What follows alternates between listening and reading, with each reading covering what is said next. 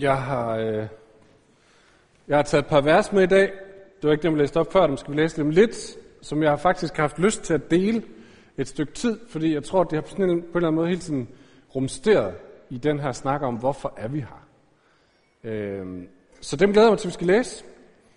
Og jeg har været ved at læse dem, øh, eller tage med de sidste par gudstjenester, men jeg har gemt dem til i dag. Og øh, det tror jeg er fint, fordi på, de er på en gang to meget, meget, meget enkle historier fra Jesus. Og det tror jeg er fint nok, fordi nogle af os er mentalt gået på sommerferie. Så det er fint, det er lidt enkelt. Og så samtidig fornemmer jeg, at de rummer så meget øh, dybde, så meget udfordring. Så der er noget at gå og tykke på i halvanden måned, inden der er gudstjeneste igen. Så, så det er godt, dem skal vi læse i dag. Øh, men før vi læser dem, så vil jeg lige sige, hvorfor jeg tænker, at vi skal læse dem.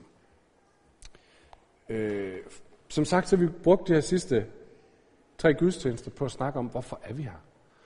Og øh, det har vi gjort til gudstjenesterne, det har vi gjort til en halvårsfest, vi havde den 16. juni. Det har vi gjort på kontoret, øh, hvor jeg og Natalia har snakket, og hvem der ellers har været forbi, har jeg spurgt, hvad, hvad, hvad, hvad ser du lige, hvad hører du lige, hvad fornemmer du lige? Øh, med folk rundt omkring, vi har gjort det i menighedsrådet, og øh, mange af jer har måske også gået sådan og snakket om det her spørgsmål, hvorfor er det, vi er her? Vi har fat i vores formålsparagraf, læste vi op til sidste eftermiddags gudstjeneste, hvor vores øh, paragraf 3, formålsparagrafen, siger sådan her, at vi arbejder for at kalde mennesker i Odense og på Fyn til personlig tro og til at vokse i discipleskab og i tjeneste for Guds rige. Og den er jo sådan rimelig skarp. Den kunne man nøjes med at læse op. Hvorfor er vi her? Jamen, det står der. Det handler om personlig tro. At hver af os øh, er kaldet til at have et forhold til Jesus selv. Et forhold til den Gud, som har skabt os. Og det handler om discipleskab, står der. Det vil sige, at i takt med, at jeg lærer ham bedre at kende, øh, får jeg også mere tillid til ham, og at han har taleret og ledelseskompetence, som man siger, ind i flere og flere områder af mit liv, ind i mit selvbillede, ind i mine drømme, ind i min skam, ind i mine prioriteringer, ind i min håb. Og så handler det om, at den invitation går til mere end os. Den går til Fyn, den går til alle de mennesker, vi møder øh, i vores dagligdag. Så det er vores fokus, det er rimelig skarpt, det er rimelig lige til. Og jo mere jeg har lyttet og tænkt og bedt over det, jo mere bliver jeg egentlig glad for, at det er det, der står i vores formålsparagraf. Ret bredt, øh, men alligevel ret skarpt, og ret alment, men alligevel meget konkret. Og, øh, og det har været fint. En god oplevelse, synes jeg, at genbesøge det, lige at smage på det igen og snakke om det. Og det har ikke været vores vision sådan at sige, at nu skal vi finde en ny vision. Eller nu skal vi finde en eller anden helt specifik retning. Men vi skal finde ind til, ind til det her. Men hvad vil det så sige? Hvorfor er vi her? Øh, og få det i fokus igen på en eller anden måde. Fordi fokus, det ved jeg ikke, om I kender, fokus kan godt blive lidt sløret. Der kan være ting, som jeg synes er vigtige, men så sker der utrolig mange ting. Og så pludselig finder man ud af, hold op, jeg er, jeg er lidt uskarp i mit liv. Det var ligesom, jeg hørte en, der på et tidspunkt beskrev det på den måde, jeg synes, det var virkelig rammende. En, der sagde, mit liv er ligesom min internetbrowser. Det er som om, der er 25 faner åbne, og øh, jeg aner ikke, hvor musikken kommer fra. Jeg ved ikke, om nogen af jer kan genkende. Vi vil gerne tilbage til et klart fokus. Hvorfor er det, vi er her?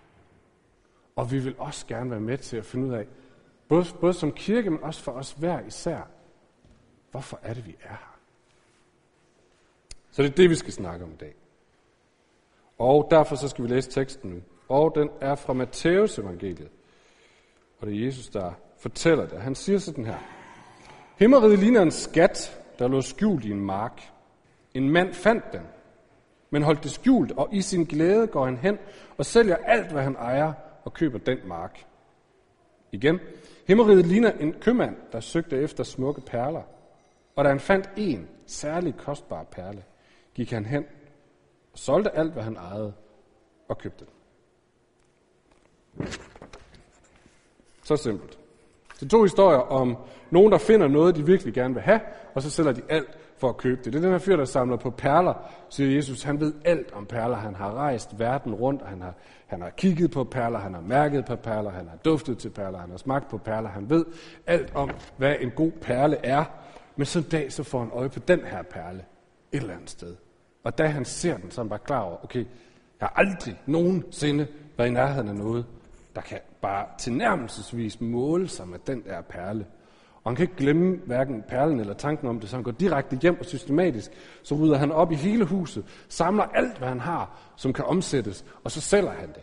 Og det er alle de perler, han nogensinde har ejet. Det er hans eksamenspapir, det er hans klenodier, hans arvestykker, hans pas, alt hvad han har. Fordi han ved bare, at han vil langt, langt, langt hellere have den perle, end alt det andet, han har. Sådan en perle af himmeriget, siger Jesus. Og himmeriget, det kunne vi beskrive i en masse store termer. Men vi kan også bare skære det helt ind til at sige, at når han siger himmeriget, så mener han det, at man ved, at man er set af Gud, at man er kendt af Gud, gennemskuddet af Gud, men elsket af Gud, og en del af hans familie. Og at den meget store virkelighed får lov til at forme mit liv mere og mere og mere, og sætte mig fri fra alt muligt andet. Og hvad er det forhold til Gud, siger Jesus? Det er så langt, langt mere værdifuldt end alt andet, du nogensinde kommer til at støde på på dit liv. Du kan sammenligne det med alt. Du kan sammenligne det med karriere, med sex, med penge, med ægteskab, komfort, anseelse, frihed, store oplevelser. Alt, hvad du kan tage op og sætte imod det, siger Jesus, kommer til at blegne. Fordi at være i det forhold til Gud, det overgår langt det hele. I søndags, der prædikede jeg over de her vers i Silkeborg, Oasekirke, øh, vores søstermenighed over i Silkeborg, fordi de havde bedt mig om at sige noget om forvalterskab. Det er et godt kristent ord, øh, som kort og godt betyder noget omkring, hvordan håndterer vi det, vi har fået givet i vores hænder på den bedste måde. Vores tid, vores penge, vores evner, vores relationer osv. Og Jesus han siger i de her vers, den bedste måde at håndtere det på, det er at være klar til at sælge det hele, så du kan få mere af det, som du virkelig gerne vil have. Himmeriget. Så det er meget, meget kort prædiken, jeg holdt der. I dag der har jeg lyst til, at vi skal prøve at tage de samme vers og så sige, øh, vi kunne godt tage den omkring vores ting, men kan vi prøve at bruge den til at sige noget om vores fokus? Altså, hvad er det, vi har fokus på? Hvad er det, vi, hvem er det, vi er? Hvad er det, vi vil? Hvad er det, vi bruger vores tid, evner, alting på? Og hvis vi tager den vinkel, så de her to fyre fra lignelserne, de finder noget, som er ekstremt vigtigt for dem. Så vigtigt, så de reorienterer hele deres liv omkring det her. Det er ikke bare sådan en lille ting. Hvordan ved vi det? Jo, fordi ham, ham bundemanden, som, som køber marken, han går ikke bare hjem og siger, nå skat, vi må hæve opsparingen, fordi vi har lige lidt ekstra, så vi kan købe den her mark. Nej, han går hjem og så siger han, skat, jeg er nødt til at sælge dig. Ej, jeg ved ikke, om jeg sælger kronen. Men vi bliver simpelthen nødt til at sælge alt. Og så har vi ikke mere tilbage overhovedet. Til gengæld har vi den her mark med den her skat. Så det, det er fuldstændig omvæltning på hele deres liv. Og, og købmanden, han går igennem og, og siger, nå, alle de andre perler må væk, så jeg får en bedre perle i perlesamling. Han siger, alt hvad jeg har skal væk. Alt, hvad der har været en del af mit liv, skal væk, så jeg kan få perlen. Så det er fuldstændig reorientering af alt i hele deres liv omkring det her.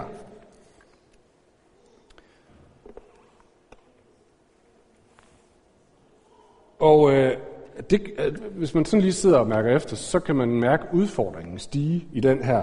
Øh, hvis vi skal prøve at lave overføringen så skarp som muligt, så vi har lidt at tykke på næste halvanden måned, så vil mange af os jo nok være enige og sidde og nikke vores fromme nik øh, til den her lignelse. Ja, det vigtigste det er det her med at vide, at man er set og kendt og elsket Gud er en del af hans historie. Det er rigtig godt. Øh, og det spørgsmålet er bare, Spørgsmålet er bare, hvad for en af de der 25 faner er det? Den fortælling om mit liv. Er det måske en af dem, som ligger helt langt ude på højre side eller venstre side? Er en af dem, som måske har glemt, at den var faktisk åben? Eller kan vi få den på en eller anden måde tilbage på sporet igen?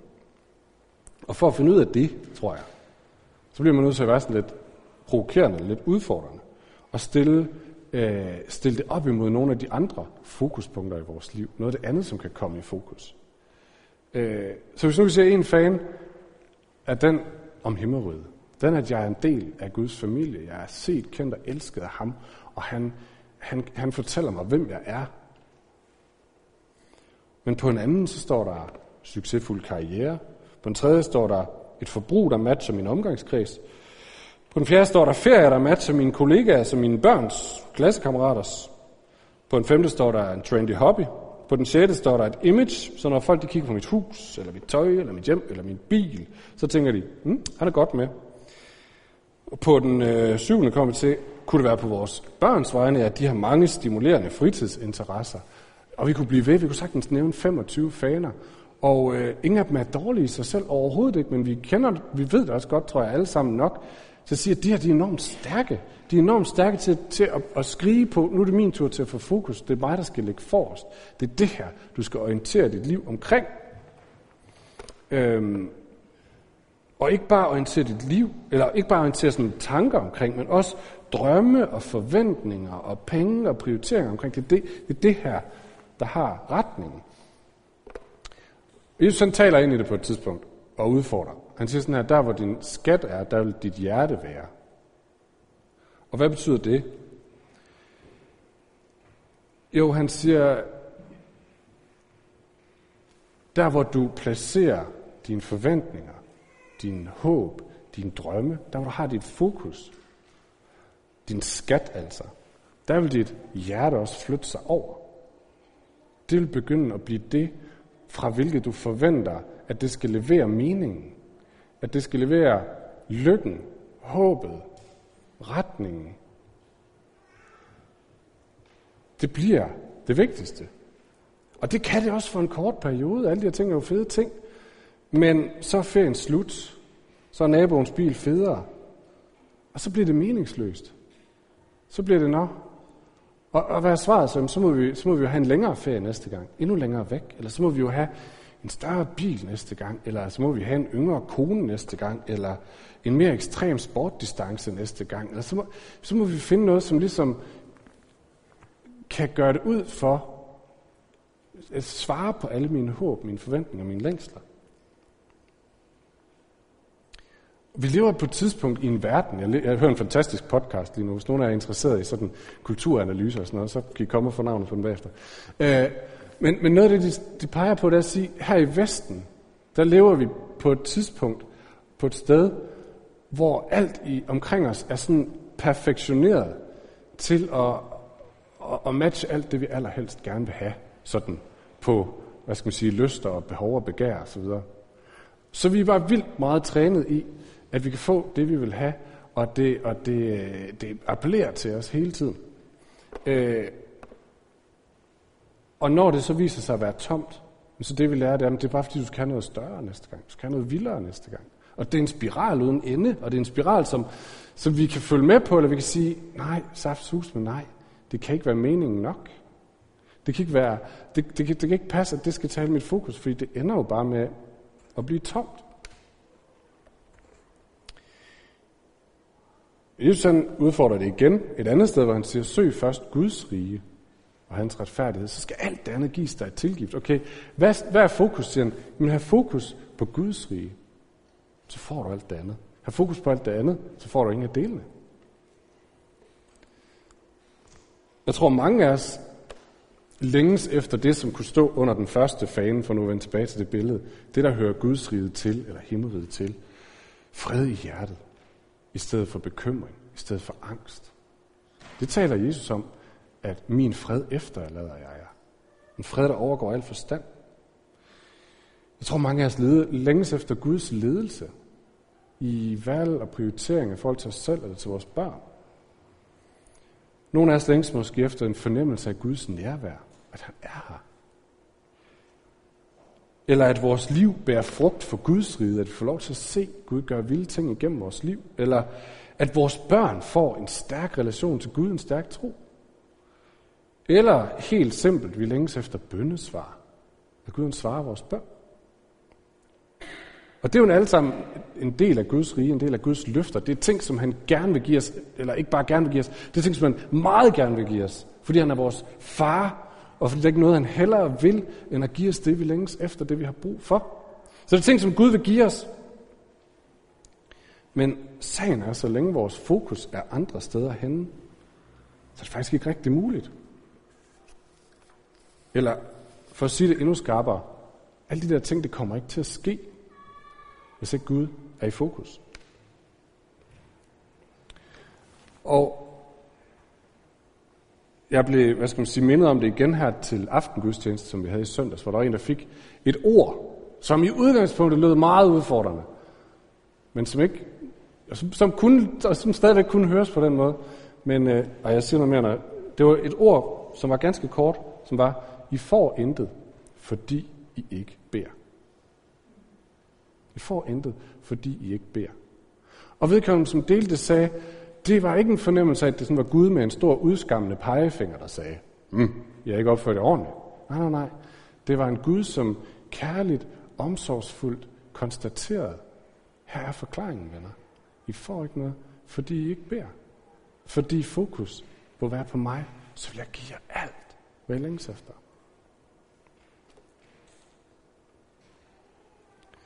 Det handler ikke om frelse, det her. Det handler ikke om, hvorvidt Gud elsker os eller tager imod os. Overhovedet ikke. Alt det står han for, og vi er en del af hans familie. Men det handler om modtagelsen af det. Det handler om, at det skal få lov til at sætte os fri. Det handler om, at det skal få lov til at præge os. I første omgang os. I næste omgang vores børn. Og i næste omgang deres børn.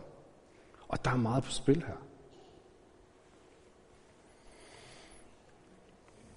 Okay, så hvordan får vi så det i fokus igen i vores liv, hvis, hvis vi sidder og tænker, ja, der er måske noget om det her, der er et eller andet her, jeg godt kan fornemme, det udfordrer mig. Hvordan får vi så i fokus igen? Det er ret enkelt, tror jeg. det er ret enkelt. For Jesus han siger, hvor din skat er, vil dit hjerte også være. Vores hjerte kan vi ikke flytte så meget på. Jeg tror, det var Peter, der sagde det i en prædiken for mange år siden. Vores hjerte kan vi ikke flytte så meget på. Men vores skat kan vi flytte på. Vi bestemmer selv, hvor vi lægger vores tid, vores penge, vores håb, vores forventninger. Hvad vi investerer, så at sige, det vi er i. Og så følger hjertet med. Hjertet kan vi ikke flytte, men vores skat kan vi bestemme over. Så nu kommer der lige nogle skarpe nogen her, hvis I kan tage det. Øh, så hvis du gerne vil have det i fokus igen, så put lige så meget tid, hvis du er en børnefamilie, i at læse i børnebibel, snakke om tro, bede sammen, snakke om livet med Gud. Lige så meget tid på det, som vi bruger på at rydde op derhjemme og snakke om ferie. Det er ydre oprydning, det er indre oprydning. Så lad os starte med et minimum. Lige så meget tid. Okay, næste. Brug lige så meget tid på at lade Guds fortælling forme dig, som du bruger på at lade fortællinger fra Netflix eller lydbøger forme dig. Det er begge dele af fortællinger, som fortæller dig noget om verden og om dig osv. Brug lige så meget tid på at lade Guds fortælling forme dig. Okay, brug lige så mange penge på at give dem væk, som du bruger på dig selv. Det kan mærkes. Og så flytter jeg det sig. Brug lige så meget tid på at hjælpe naboer eller børn, som du bruger på hobbyer for dig selv.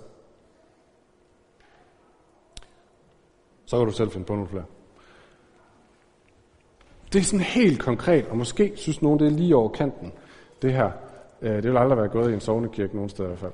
Men det er sådan meget konkret måde at sige, kan vi flytte vores, vores skat, så følger hjertet med. Og så får Gud lov til at sætte det fri i os, som han længes efter at sætte fri. Og så er der en, en, som overgår dem her, tror jeg næsten, som jeg lige har nævnt. Men jeg kunne ikke rigtig finde på noget at stille det overfor. Så nu kommer den bare som sådan en efterhængt sætning. Jeg tror, den er ret vigtig, fordi den er medvirkende faktor på alle de andre. Og det handler om, om fællesskab. Så den vil hedde, find nogen, som du mødes med mindst hver 14 dag, hvor I taler om, hvad gør Gud i dit liv? Og hvor I beder for hinanden. Jeg ved ikke, hvor vi er kommet derhen i vores samfund, hvor vi tror, at, at den her slags kan gøres alene. For det tror jeg er langt at overvurdere på den ene side vores egen styrke, og langt at undervurdere vores forfinede vestlige kulturs magt over os. Vi er bare til falds for alt muligt lækkert, sådan er vi bare. Øh, der har engang eksisteret munke og nonner, som kunne stå alene på en søjle hele deres liv, bare i ren viljestyrke. Men det er i hvert fald ikke mig, jeg ved ikke, om det er nogen af jer, der sådan kan det. Vi har brug for det fællesskab, som minder os om, øh, hvem Gud er, hvad han kan, hvad det betyder i mit liv, hvad han gør, hjælper mig på den måde. Godt, så det enkle spørgsmål til sommerferien, det er det her. Hvad har fokus? Hvad skal have fokus? Hvordan er det, jeg får investeret, lagt min skat det rigtige sted, sådan at de andre faner kommer i baggrunden, så at Gud kan få lov til at sætte det fri, som han længes efter at sætte fri. Og når vi gør det, så vil vi opleve, at Helligånden kommer os til hjælp.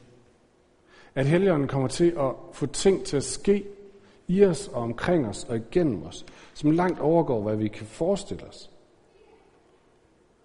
Men på en eller anden måde skal vi lade ham. Godt. Jeg vil bruge resten af tiden på at snakke om, øh, hvordan det her, det her med, hvad der har fokus i vores liv, har en afgørende betydning på den anden halvdel af vores paragraf 3, den som handlede om fyn, den som handlede om vores kald til andre mennesker. Fordi jeg tror, der er en ret nøje sammenhæng her.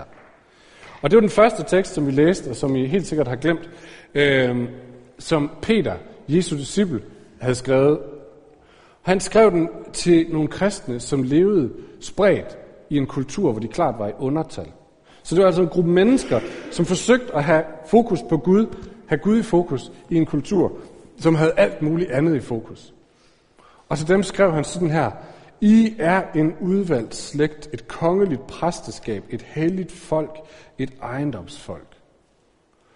Og i det gamle testamente, så var præsterne, det var sådan nogle, der stod mellem Gud og mennesker. Det var dem, der fik lov til at gå ind i, i templet, ind i Guds nærvær, ind i det helligste, og nogle af dem endda ind i det allerhelligste, fik lov til at være der, hvor Gud var. Og øh, så kunne de bringe hans ord, hans løfter, med tilbage ud til folket. Så de stod på den måde som sådan en, en, en, en, en funktion mellem Gud og mennesker. Og Peter siger, I er det folk til de her små, ondselige øh, grupper af kristne i en fremmed græsk-romersk kultur.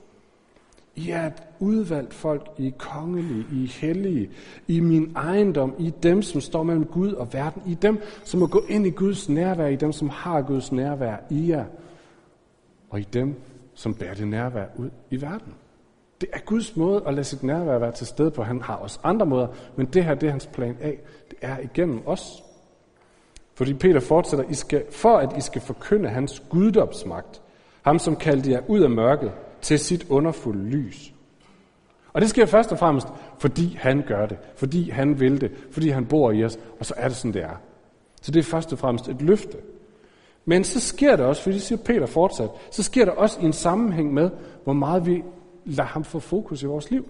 Fordi Peter fortsætter sådan her, så lev jeres liv blandt hedninger sådan, at de netop ved det, de bagtaler jer for som forbrydere, kan få syn for jeres gode gerninger og prise Gud for dem på hjemsøgelsens dag. Så han siger, så de bagtaler jer, ja. Fordi, fordi I er mærkelige. Men på et tidspunkt, så vil lige præcis det, de peger fingre af, være det, som får dem til at se Gud og får dem til at prise ham. Så er det som om Peter han opmuntrer dem til at være mærkelige. I er en mærkelig minoritet i den her stærke græsk-romerske kultur. Så vær der mærkelig. Fordi det er det, der vil få mennesker til at se Gud. Det er faktisk det, Peter siger. Og hvad bagtaler de dem for? Vi kan kun gætte, men sådan ud fra kulturel sammenhæng, så har jeg et par bud. Jeg tror, det bagtalte dem for deres seksualmoral. Har jeg set ham der? Han går kun i seng med én kvinde. På det her tidspunkt var øh, sex i høj grad forbundet med sådan øh, kulturel gudstyrkelse. Så det var noget, man gjorde i templet, for på, på den måde ligesom at, at give sig selv hen til guddommen. Og man kan sige, på nogen måde er det det samme i dag, jeg giver min krop hen til frihedens, i frihedens navn, i, øh, i min selvbestemmelses navn. Jeg tror, de har bagtalt dem for deres arbejdsmoral. Ham der, han er så skide lojal og skide flittig, det er ikke til at holde ud. Men det gjorde de, fordi de vidste, at de ikke bare tjente deres arbejdsgiver, men de tjente Gud, de tjente hans rige og hans, øh, hans øh, børn ved at gøre deres arbejde godt. Så de, tjente, de var ikke på arbejde for deres egen vinding. De var der for at tjene Gud. Jeg tror, de har bagtalt dem for deres offervillighed. Vi har flere sådan antikke tekster, hvor der blev peget fingre af de kristne, fordi de var så skide hjælpsomme. Og de var der for de syge, de var der for de fattige, de var der for enkerne, de var der for det ensomme, og folk pegede fingre af dem for det. Fordi de fik ikke noget for det. De var mærkelige. Jeg tror, de blev bagtalt for deres forhold til børn, fordi de dræbte dem ikke ved at sætte dem ud, hvis de var uønskede ud i skoven. Og folk har peget fingre og sagt, det er for mærkeligt. Og sandsynligvis mange andre ting. Og i starten har de peget fingre af dem, men, siger Peter, på et tidspunkt, så ser de igennem det, I gør. De ser en anden måde at være menneske på. De ser en anden virkelighed. De ser en anden historie. De ser den Gud, som står bag. Som har langt højere og bedre tanker for mennesker. Så hvordan får vi mennesker på Fyn til at prise Gud? Fordi det er jo en del af vores kald. Skal vi have flere kampagner? Skal vi have flottere, øh, flottere gudstjenester? Skal vi have mere PR, mere Facebook? Det er muligvis gode ting alle sammen, men jeg tror, den væsentligste del af svaret, det ligger lige præcis i det her. Det afhænger af vores villighed til at lade Gud få fokus i vores liv. Få bestemmelse over, hvordan vi lever, hvordan vi handler med vores ting, med mennesker, med relationer omkring os.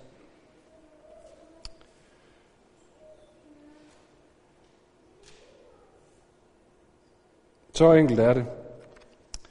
Så jeg vil gerne invitere jer til at tage på ferie med det her spørgsmål. Hvad har fokus i mit liv? Hvad skal have fokus i mit liv? Hvordan investerer jeg? Hvordan omarrangerer jeg mit liv? Eller nogle ting i mit liv? Sådan at min, mit hjerte flytter sig i den retning, jeg gerne vil. Jeg vil i hvert fald selv stille mig det spørgsmål. Stille det til mig selv, stille det til Gud, stille det til Marie, min hustru, stille det til mine børn måske også. Hvad har egentlig fokus i vores familie? Hvad skal have fokus? Hvad skal vi gøre, for at det får fokus? Og når vi så gør det, og det er min absolut sidste pointe, når vi så gør det, så er der to ting, vi skal huske. Det ene er, at det her det kan lyde mega nederen, og man sådan sidder og tænker, åh, må vi hellere gøre, fordi præsten siger det. Men så misser vi, hvad ham bunden han sagde, for der står om ham, at øh, i sin glæde over skatten, gik han hen og solgte alt, hvad han ejede. Så det var ikke sådan, åh, det går nok nederen, jeg skal af med det. Nej, det er sådan, ja, hvor er det fedt, jeg får lov til at sælge alt, så jeg kan få den her skat. Det er forbundet med glæde.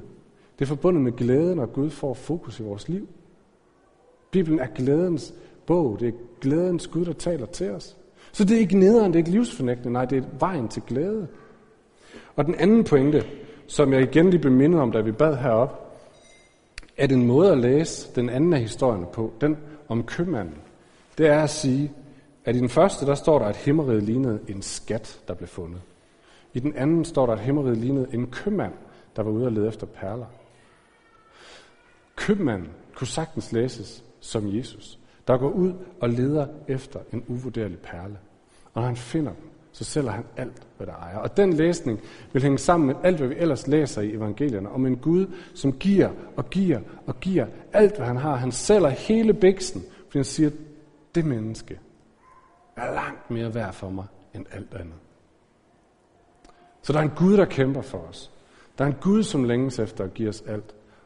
Og han vil give os alt. Og det er forbundet med glæde. Lad os slutte med at bede sammen. Jesus, tak for, tak for dine opmuntrende og udfordrende ord. Tak fordi du aldrig opgiver dine børn. Og tak fordi du ikke lader os leve for lød og koldt vand. For du ved, hvad der bor i os, og du ved, hvad vi længes efter, du ved, hvad vi har brug for, og du ønsker at give os det.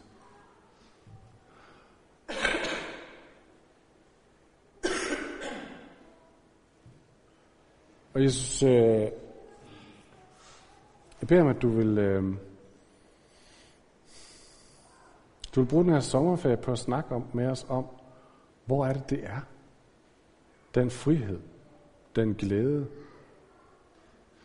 det sted, hvor freden er. Det sted, hvor tilliden til dig er. Det sted, hvor du får lov at bære frugt igennem vores liv. Og er der noget, der står i vejen for det i vores liv? Og Gud, du må gerne være udfordrende. Du må gerne være konkret. Tak fordi du også altid er noget, når du, når du er udfordrende. At du altid er god, kærlig, barmhjertig.